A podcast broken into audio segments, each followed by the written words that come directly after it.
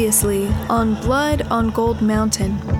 After a romantic night to themselves, Yut Ho and Li Young dreamed of running away and starting a new life together. They devised a proposal for Yo Hing that he couldn't refuse to kidnap Yut Ho. When Yut Ho disappeared, Sam Yuen would look a fool.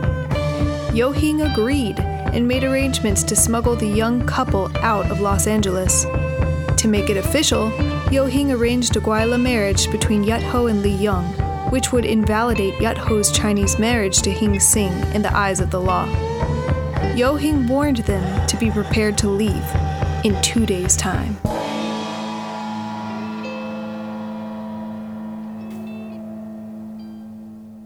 The kidnapping couldn't possibly have gone more smoothly.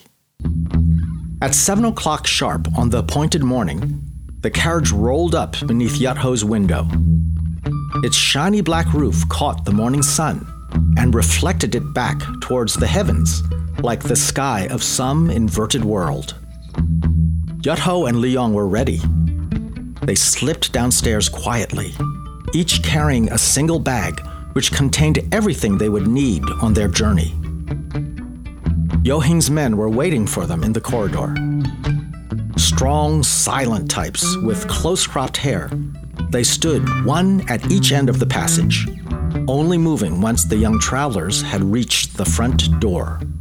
If Hing Sing or any of the girls noticed anything unusual, they opted not to come out and investigate. It was a wise decision. One of Yo Hing's men carried a hatchet, the other a pair of long, wicked looking knives. The carriage was pulled up so that its open door communicated directly with the brothel's entrance. Yut Ho could hear the muffled sounds of morning traffic out in the alley, but no one saw them as she, Li Yong, and Yo Hing's men clambered into the carriage and quietly closed the door. Then they were off, clattering northwards towards the dusty plaza that marked the end of Calle de los Negros and of Chinatown. Yut Ho heard La Iglesia de Nuestra Senora la Reina de los Angeles before she saw it. At first, it was only a low throbbing.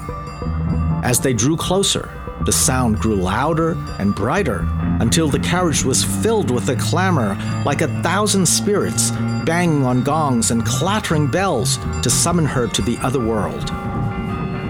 Finally, Yut Ho could no longer contain her curiosity. She opened the shutter, just a crack, and peered out. The sound was issuing from an enormous bell which swung from the rafters of a round pagoda with a peaked roof and no walls.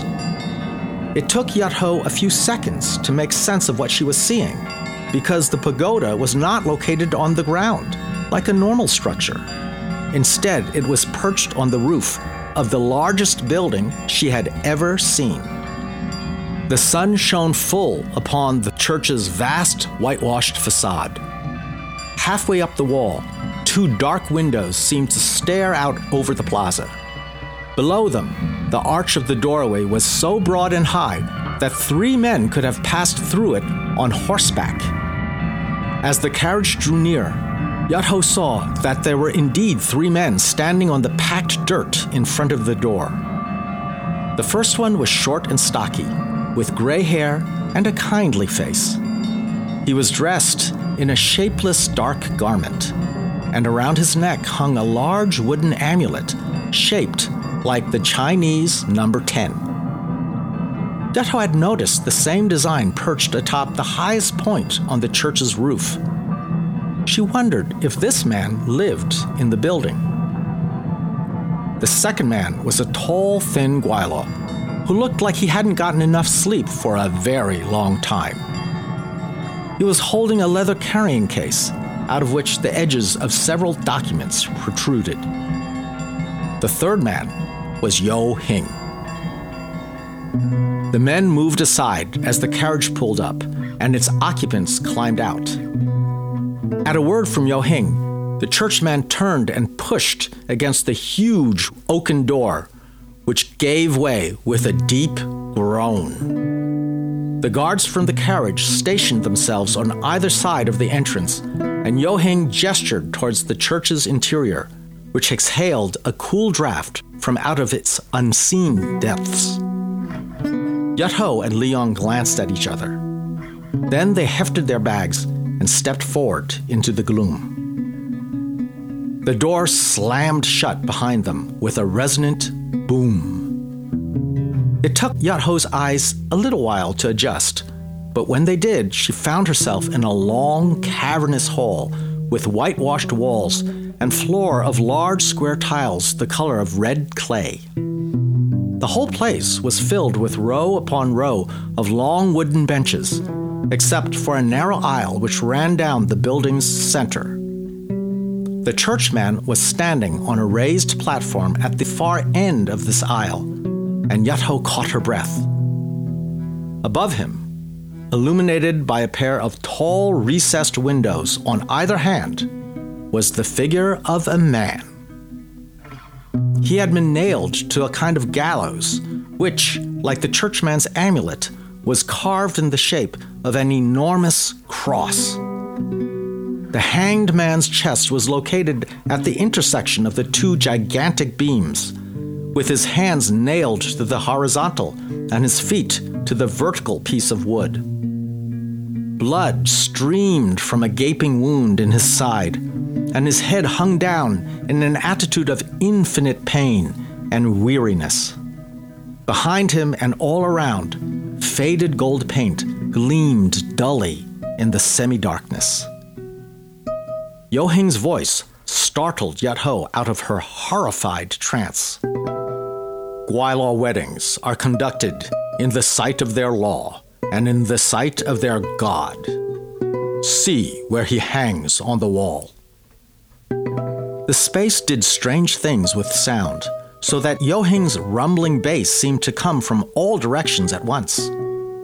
You must go to him, and then Father Sanchez will ask each of you whether it is your wish to be married, with God, myself, and Henry as witnesses. Yut Ho glanced at the Gweilo man, who was standing behind Yoheng and shuffling through papers in his case. Then she looked back to the hanged god and the smiling churchman at his feet. Vain, he said in a voice so kind and gentle that it seemed out of place in this hall of blood and shadows. Ven aquí, niños. He beckoned. Slowly, Yut Ho and Liyong began to walk down the aisle. The sound of their footsteps filled the room with echoes, so that it seemed like they were being followed by a wedding party of ghosts. When they stepped up onto the low platform, the churchman began to speak. Yut Ho tried not to look up, but it was difficult. The hanged god's agonized face was turned towards them, and she could feel his eyes upon her, searching, judging. She felt her gungung's bagua hanging down between her breasts, and in her heart she formed a wordless prayer, beseeching the gods and the ancestors for guidance and protection. She could now see that the church was built on a vaguely cruciform floor plan, with two alcoves branching out to either side of the main hall. One of those alcoves was before her now, and way back in its shadowy depths, she suddenly glimpsed a sight that made her heart leap. A woman surrounded by flowers and bathed in golden light. Upon her head she wore a crown of stars, and her feet rested in the hollow of the crescent moon. Her face was the image of serenity itself, gently downturned towards her praying hands. The flowers that bloomed all around her were strange, as was the cut of her robe. But Yut Ho knew her at once. She would have known her anywhere. Guan Yin goddess of mercy and the most beloved deity in China. Yat Ho felt her heart grow warm, and she stood up straighter. Then the churchman stopped speaking. He looked expectantly at Li Yong. See, said Liang. He smiled at Yat Ho. The churchman spoke again for a short while, then turned to Yat Ho with the same expectant look. Yat Ho and Liang had rehearsed this moment, but she still felt a little bit foolish attempting to speak in the Gwaila tongue. See, she said, smiling uncertainly. The churchman raised his arms, said one more thing in his resonant, round edged language, and beamed. Suddenly, Yo Hing was beside them. Good work, you two, he rumbled. I hate to rush you in your moment of nuptial bliss, but we should get you out of here before somebody notices that a gang of axe wielding heathens has taken over their church. Liang, this is for you. He handed Liang a paper covered in scribbly Gwaila writing. While you're at the safe house, keep it on your person at all times. Understand? Even if you lose everything else, it is vitally important that you hang on to that paper. Without it, the Gwaila will be able to take Yat Ho away from you. Henry has another copy, which I'll hold on to in case of emergencies, but I might not be able to reach you when you need it. Keep your copy safe, and don't let anyone take it away from you. What about me? asked Yat Ho. Do I get a paper? Sorry, Yat Ho. Yo Hing was already ushering them back down the aisle and towards the door. I'm afraid no document in Gold Mountain has enough force in it to make a Gwaila man listen to a Chinese woman. Moments later, the newlyweds were seated once more in the back of their unmarked carriage. Through the crack in the shutters, Yat Ho watched Yo Hing and his two associates receding as she and Liang rattled across the plaza away from the church and towards what? She did not know. The safe house turned out to be a little bungalow of wood and adobe, which huddled unassumingly on Chinatown's southern edge. Once again, the carriage pulled right up to the door, blocking the view from the street as Yat Ho and Liang slipped inside.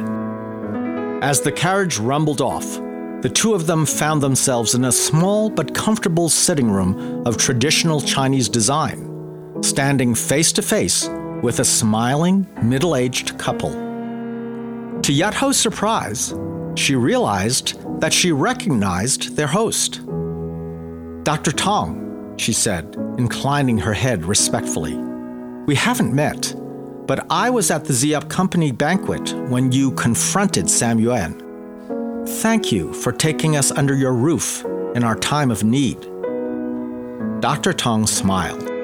From what I've heard, I wasn't the only one who had a run in with Sam Yuen that night. You've been through a terrible ordeal here in Chinatown, and through no fault of your own. Now, though, I hope the worst of it is over, and I'm very happy that you and Liang will be staying with us for a while. Congratulations on your wedding, by the way. A well worn network of laugh lines appeared around his twinkling eyes. They look well together. Don't you think so, Tongyo? His wife nodded. She was dressed in a loose floor length changyi of embroidered silk. Her skin was of a lustrous red brown color, and she had big, dark eyes, which were strikingly offset by streaks of gray in the locks that hung down on either side of her face. Looking at her, Yat Ho felt a sudden tightness in her chest. If her mother were still alive, she would have been about Tongyo's age. I remember when we were that young, said Tongyo. Though she was speaking to her husband, her eyes were fixed on Yat Ho. We were so restless and hungry for the glamorous things in life. She laughed. Those were different times before the wars, when everything seemed so stable. These two have already faced so much hardship, and yet. The hint of a smile played around the corners of her lips. Look at them, as fresh and innocent as we ever dared to be. Dr. Tong laughed. Sometimes I wonder whether all this hardship is more tonifying for the spirit than the decadent ways of our youth. I'll have to check their vitals, but I have a feeling that Shun runs especially strong in these two. First, though, let's eat. These young people must be hungry. What with escaping from Sam Yuen and getting married all before breakfast. He led them into another room, where a plain wooden table was laden with bowls of juk and platters of dumplings. Yut Ho and Liang thanked the Tongs profusely. Then they descended upon the meal with the ferocity of ravenous tigers.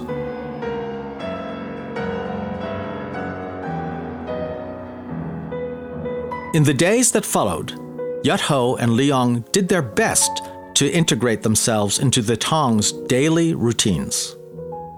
Liyang immediately took over the bulk of the cooking and cleaning, which kept him busy while Dr. Tong was away at his office. Yat Ho soon realized that the best thing she could do was simply keep Tong Yo company. Like all of Gold Mountain, Chinatown was mostly a society of men. For Yat Ho, whose closest friend growing up had been her brother, this wasn't much of an issue. But Tongyo was different. Her whole aspect was one of traditional, refined femininity, which would have been unusual most places in China, let alone in this dusty outpost among the barbarians. Yut Ho was enchanted and slightly intimidated by the older woman's poise and graceful manners.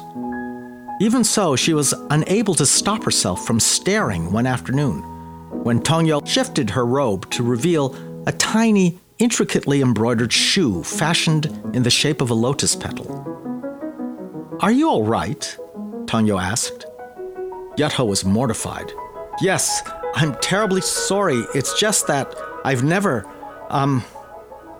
Her voice faltered, and she felt her face begin to burn. Tongyo laughed. She was holding a fan in one hand, and it swayed gently in the heat. Never seen someone with bound feet before? Yut Ho shook her head mutely. Tongyo laughed again. She looked terribly glamorous, like a figure out of some priceless painting in an imperial palace. Don't be embarrassed, my dear child. I told you that Jin and I led a decadent life when we were young, didn't I? We weren't exactly libertines. In fact, I'd say we were quite conventional by the standards of the day, but those were decadent times. Before the Guerrilla Wars, China was more than just a country. It was the cradle of civilization, the center of the world. More than that, we knew we were on the cusp of modernization, and it felt like the entire world was at our feet. No pun intended. But I'm getting ahead of myself. Nobody knew what horrors were in our future, and it seemed like the whole world was buzzing with anticipation. The emperor and his Manchu government were almost universally hated, and their hold over society was slipping. The Manchus see foot binding as a threat to their way of life. They want to force us to give it up, the way they forced our men to wear their hair in those ridiculous braids. If the authorities had found out about my feet, my father would have been punished. She looked down for a moment, and her long lashes fell like curtains over her eyes. Making our traditions illegal wasn't going to stop us. To the contrary, it made them a point of pride. People used to joke that Baihui men lost their dignity when the Manchu forced them to braid their hair, but Baihui women are more stubborn. Yut Ho's mind was reeling. She had no love for oppressive Manchu policies. However, her mother's family had been staunchly opposed to foot binding. Yut Ho's papa was connected to the powerful Kuja tribe and Kuja women never bound their feet. They were openly contemptuous of the practice. It had never occurred to Yut Ho that some women might be proud of their bound feet. Tongyo sighed. I know it probably seems silly to you.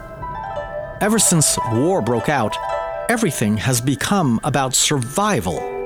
But in the old days, it was different.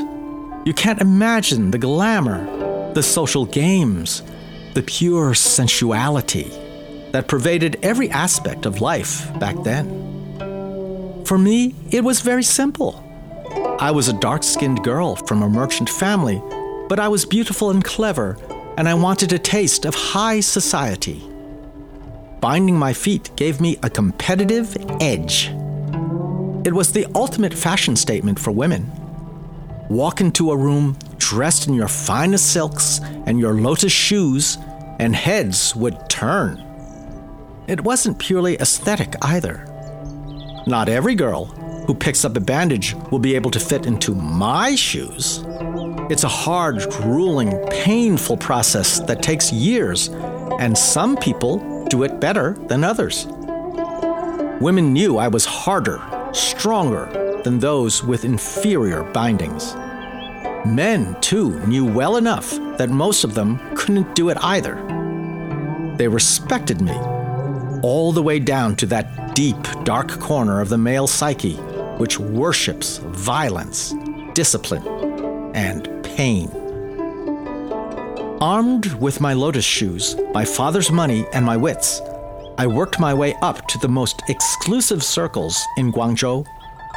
It was a scene of clever scholars, famous artists and poets, glamorous matriarchs, powerful warriors, and of course, lots and lots of pretty girls.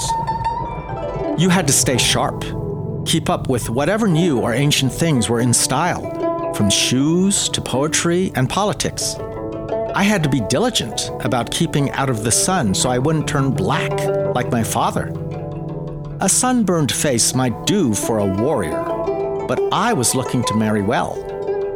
I didn't want to be taken for a working girl, begging your pardon. It was in those fashionable circles that I met Jean, a talented young doctor from a good family, terribly handsome, and very active in local politics. One look at me, and he was under my spell. My father couldn't believe it when he came to ask for my hand in marriage, but my mother, she understood. Jean was always very idealistic, and that got us into trouble after we were married. When war broke out, the government cracked down on political actors in the South, and we had to flee to this place, where the sun is always shining, and where swaggering whores in cotton trousers laugh at my lotus feet when I go to market. Liang bustled in, carrying a tray of cups with cold chrysanthemum and goji berry tea. He smiled and handed one to each of the sitting women giving Yat Ho's shoulder a little squeeze as he headed back to the kitchen. My goodness, said Tong Yo, fanning herself and taking a delicate sip of tea. Yat had to resist the urge to gulp hers down all at once. It was so good. Cool and soothing, it caressed the palate with a faintly bitter start that resolved into a soft, sweet finish. I don't want to give the wrong impression. I'm actually very happy here. Jin and I live a quiet life, well suited to our advancing age. We still read poetry together in the evenings and keep up with the latest news from China, depressing as that may be. And there are a few diamonds among these rough Gold Mountain men who make better company than some of those boorish warriors in the old social scene. Perhaps you've met Tong Wan? He's a second cousin of Jin's and a very fine erhu player. And of course, there's dear Li Yong. How lucky we are now that we have you here as well. Tong Yo flashed a dazzling smile. Then her expression grew dreamy. Still, there are times when I miss the excitement of the old days. Memories seem sweeter when you know that the things you're remembering are gone forever and you can never go back. Yut Ho thought of her village, her family, and all the hopes and dreams she had lost when her entire world was swept away by the war. Tongyo was right. In her heart, their image seemed to grow brighter and more beautiful with each passing day. After they finished their tea, Tongyo went to lie down a while. Liyang was hard at work in the kitchen, filling the house with the clatter of pots and a marvelous savory smell. Yut Ho swept the floor and did a bit of dusting, but the place was already very clean. She decided to go outside and have a cigarette. Yut Ho looked around as she stepped out into the alley behind the house. The air had grown uncharacteristically humid, so that her skin felt sticky and it was hard to get her cigarette to light. Overhead, the sky was piled with layer upon layer of clouds, whose edges caught the sunset hues of yellow and pink, while their centers brooded in bruise colored shadow. Silence lay thick and heavy over the world. Yut Ho fancied she could smell the sea away to the west where the sun was sinking in an orange haze. It's going to rain, thought Yut Ho.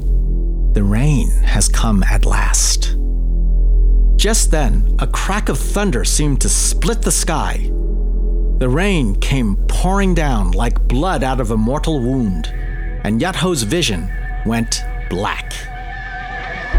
She coughed and attempted to cry out, but the world was filled with the smell of leather and suffocating smoke. Someone had her arms pinioned behind her back, and she kicked furiously into the darkness until she felt her heel connect with something that started off hard, then gave way with a satisfying crunch. There was a savage grunting noise, then something slammed into the back of her head with such force that the stinking darkness was filled with a burst of rainbow colored light, and Yut Ho felt no more. Four tall maidens were dancing a ribbon dance. They formed and flickered in a shimmering void, casting their ribbons in a diagonal, diverging pattern that seemed to move without either changing or staying the same. There was a noise of drums in the background, or maybe it was horses' hooves galloping down a lonely road beneath a sky as cracked and jagged as a broken skull. Ah Choi was there, a condor, a vulture, circling over a field of corpses while the blood poured down from the heavens in pulses of increasing intensity. Boom, boom, boom. Then the pain became too great to ignore. The shadows warped themselves into coherent shapes, and Yut Ho came to.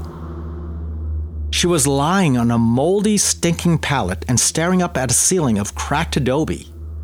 There was a flickering yellow light in which several long bars cast strange, wavering shadows over her field of vision. She tried to sit up, but the pain seized her, and she uttered a stream of profanity so savage that it actually made her feel a little better.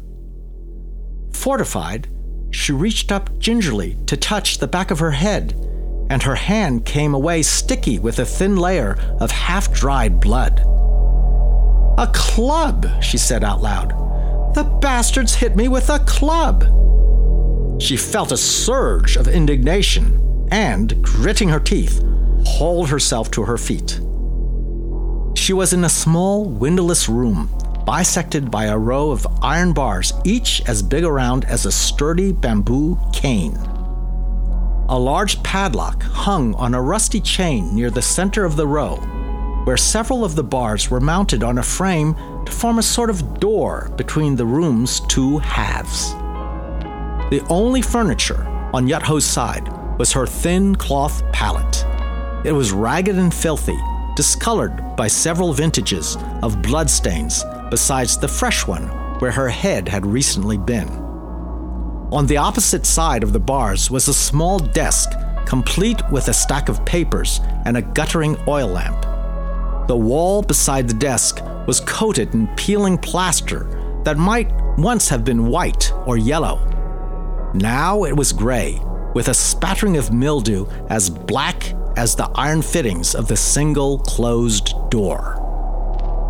Yut Ho sighed.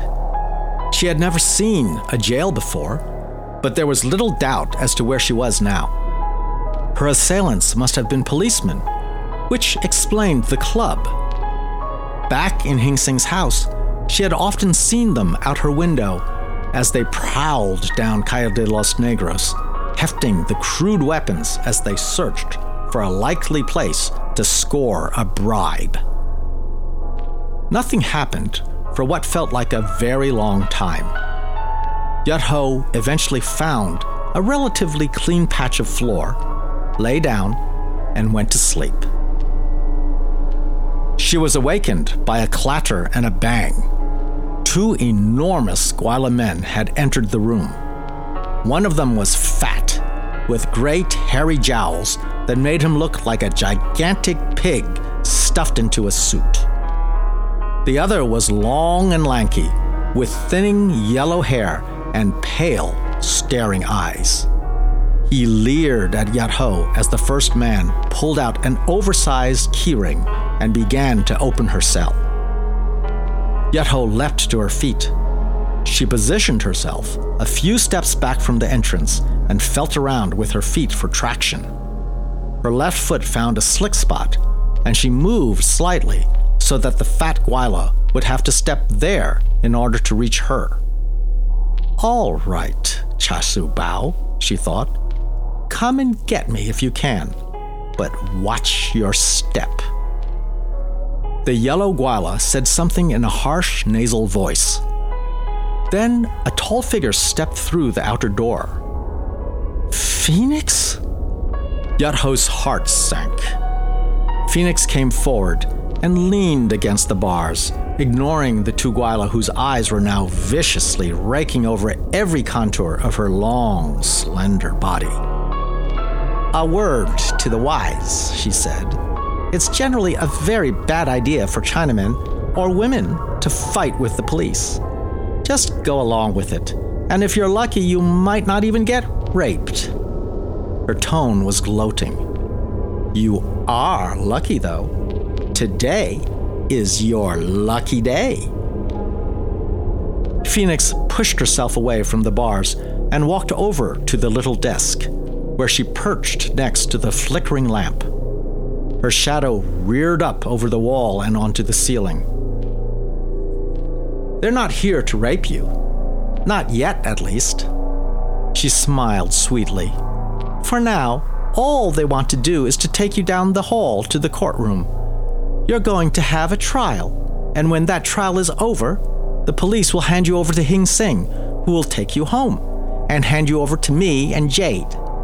Then we'll tie you up and hand you over to Sam Yuen, who will beat you bloody and then put you to work in a brothel. Not our nice, high quality brothel, though. He'll put you to work in the Alameda Street place where you'll be raped by Gweilo every day of your life until you eventually catch syphilis and die. Yut Ho wondered if a sufficiently savage bite to the inside of Phoenix's skinny neck would be enough to kill her. Unfortunately, Phoenix continued, we have to go through this stupid trial because that idiot Yo Hing insists on making a fool of himself by trying to defend you. I don't know what kind of dirty tricks you pulled on him, but I guess they worked. Maybe you'll do okay in the brothel after all. Yut Ho kept on scowling, but she felt a surge of hope. Yo Hing was defending her in court? In her mind's eye, she saw the big man handing Li Yong that precious document in the shadow of the hanged god. What had he said? Without it, the Gweilo will be able to take Yut Ho away from you. What did that mean? The fat Gweilo looked from Yut Ho to Phoenix and back again. He was now holding a pair of rusty shackles, which swung back and forth like a dead rabbit. Yut Ho stepped forward and offered up her wrists like a good, obedient prisoner. She thought of Li Yong sitting at the table in Hing Sing's house and trimming bean sprouts.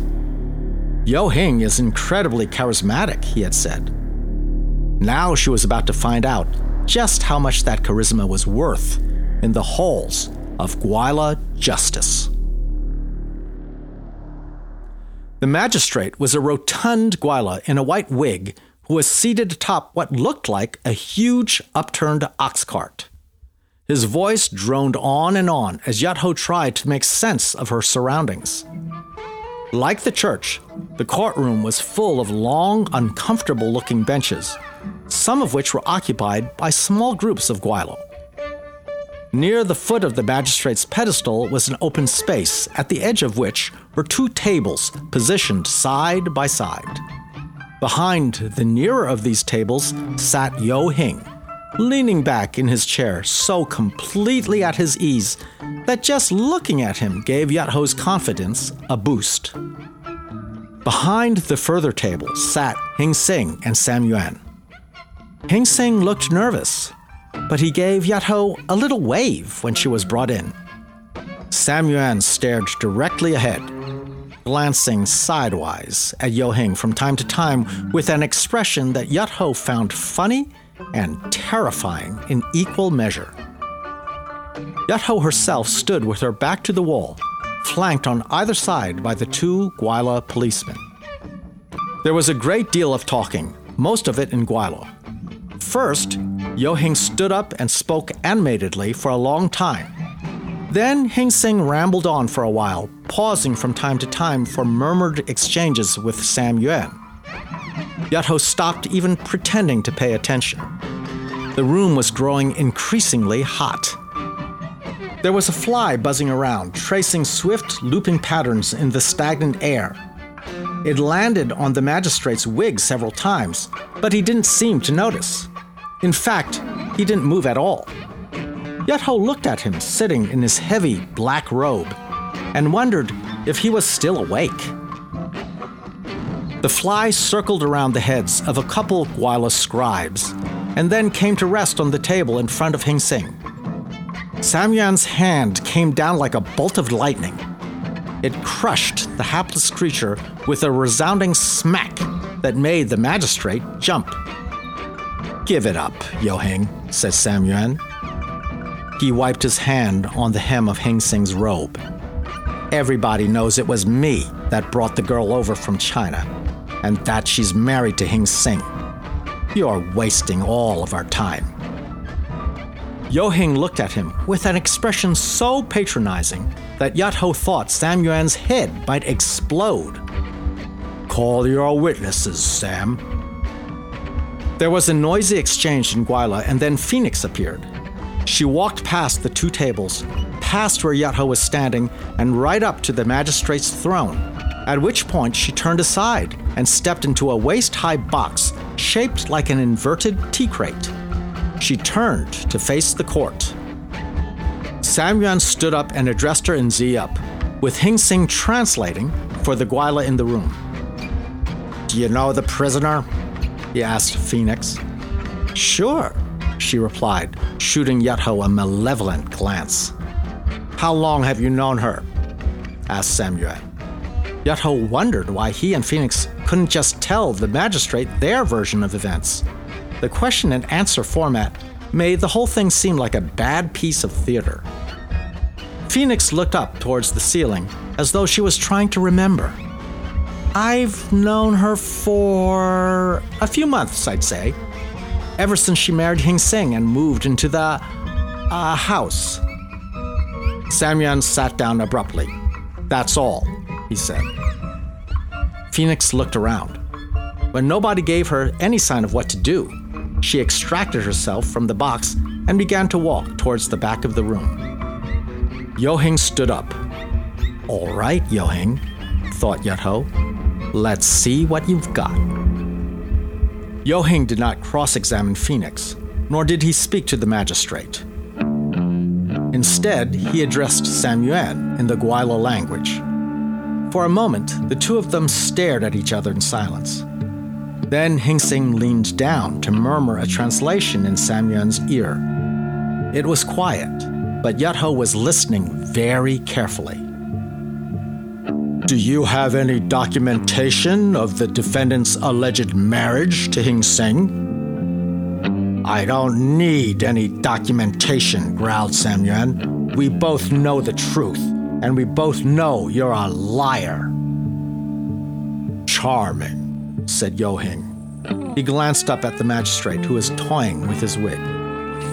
Your Honor, are you aware that the young lady who just left the stand is in the employ of Hing Sing and Sam Yuen at their well known house of ill repute on Calle de los Negros? The magistrate looked up. His pale, protuberant eyes darted from Yo Hing to Sam Yuen and then to Phoenix, who was sitting on one of the long benches. I did not know that, he said.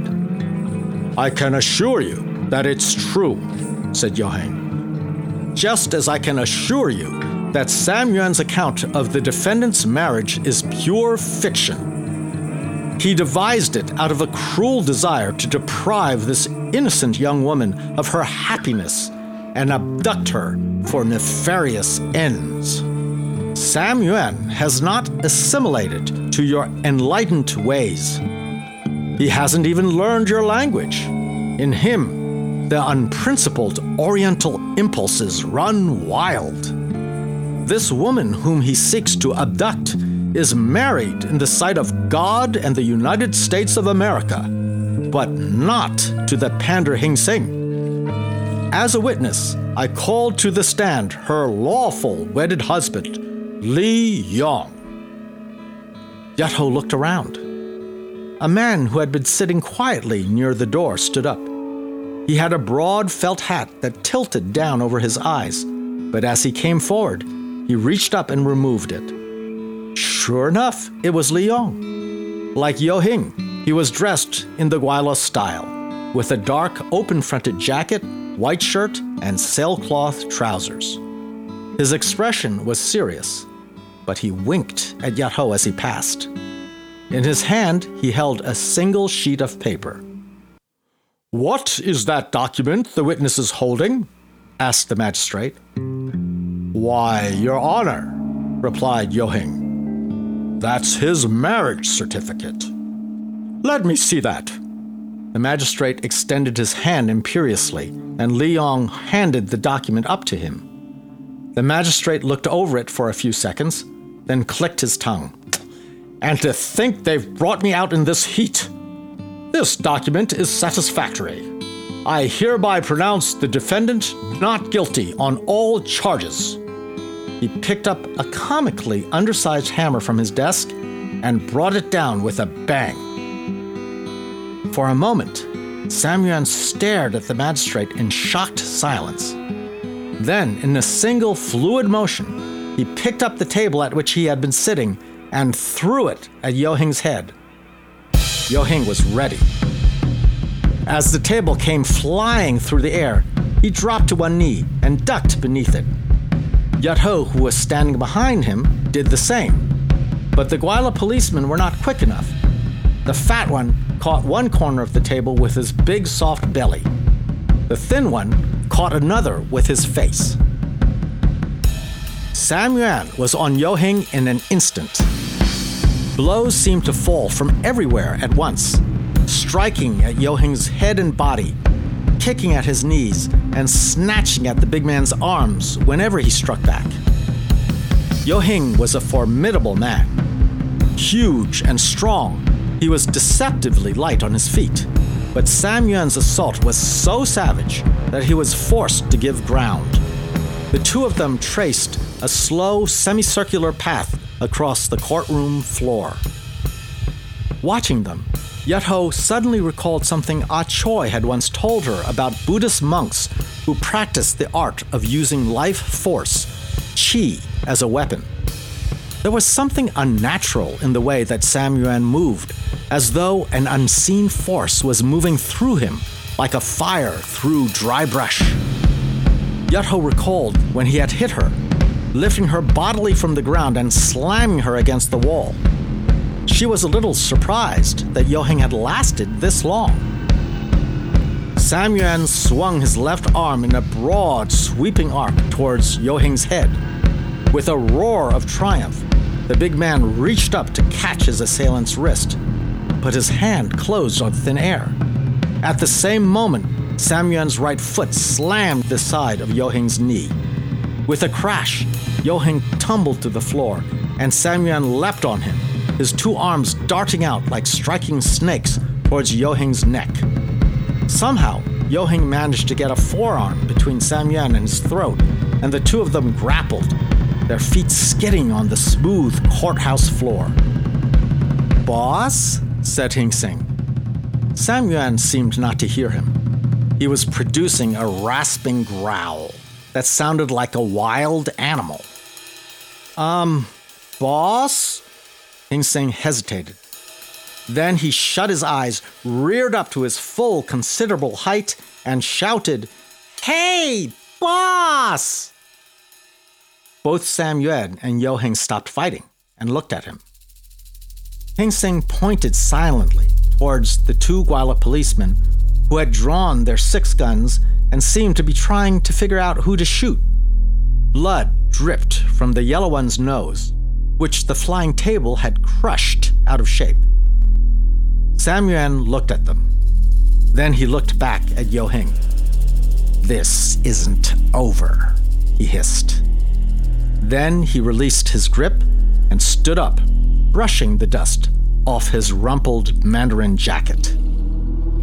Gentlemen, he said, addressing the policeman, please excuse our little disagreement. Harris, I will see to your medical treatment and make sure that you are adequately compensated for your injury. Bilderain, I trust that you are unhurt? Hing Sing hurried to translate. I don't know, said the fat policeman. He palpated his belly. I think you might have given me some indigestion. Yo Hing, who was standing between Sam Yuen and Li Yong, burst out laughing.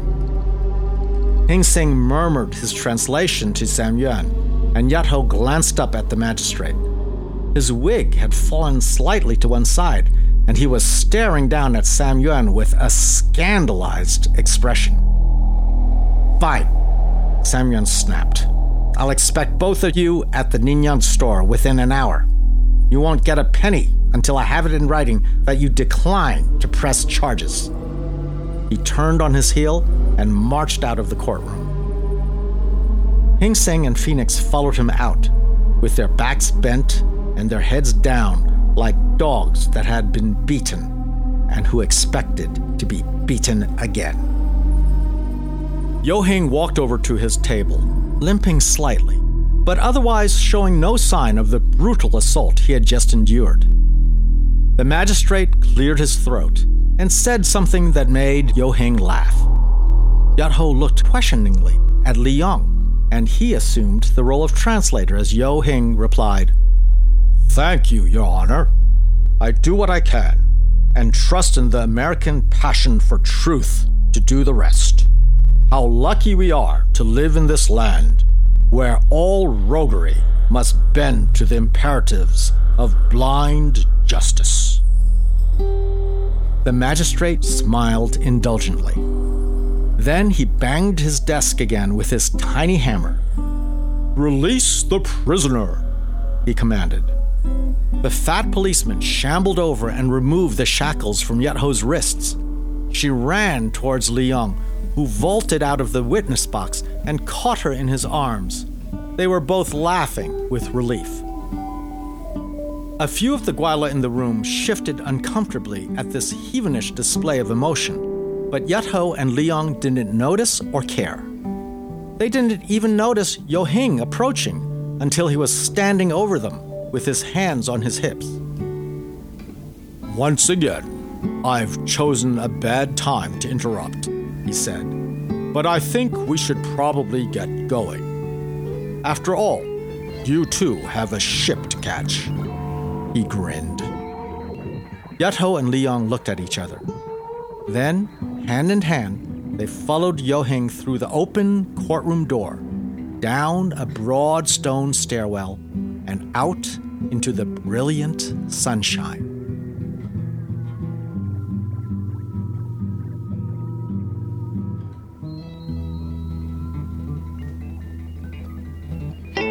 If you enjoyed the show and want to hear more, tell us in a review, follow us wherever you listen to podcasts, and reach out with thoughts and questions on Instagram and Facebook at Blood on Gold Mountain. The final episode, Blood on Gold Mountain, will be released on Wednesday, July 14th. Blood on Gold Mountain is brought to you by the Holmes Performing Arts Fund of the Claremont Colleges, the Pacific Basin Institute of Pomona College, the Public Events Office at Scripps College, the Scripps College Music Department, the Entrepreneurial Musicianship Department at the New England Conservatory, and our Patreon patrons.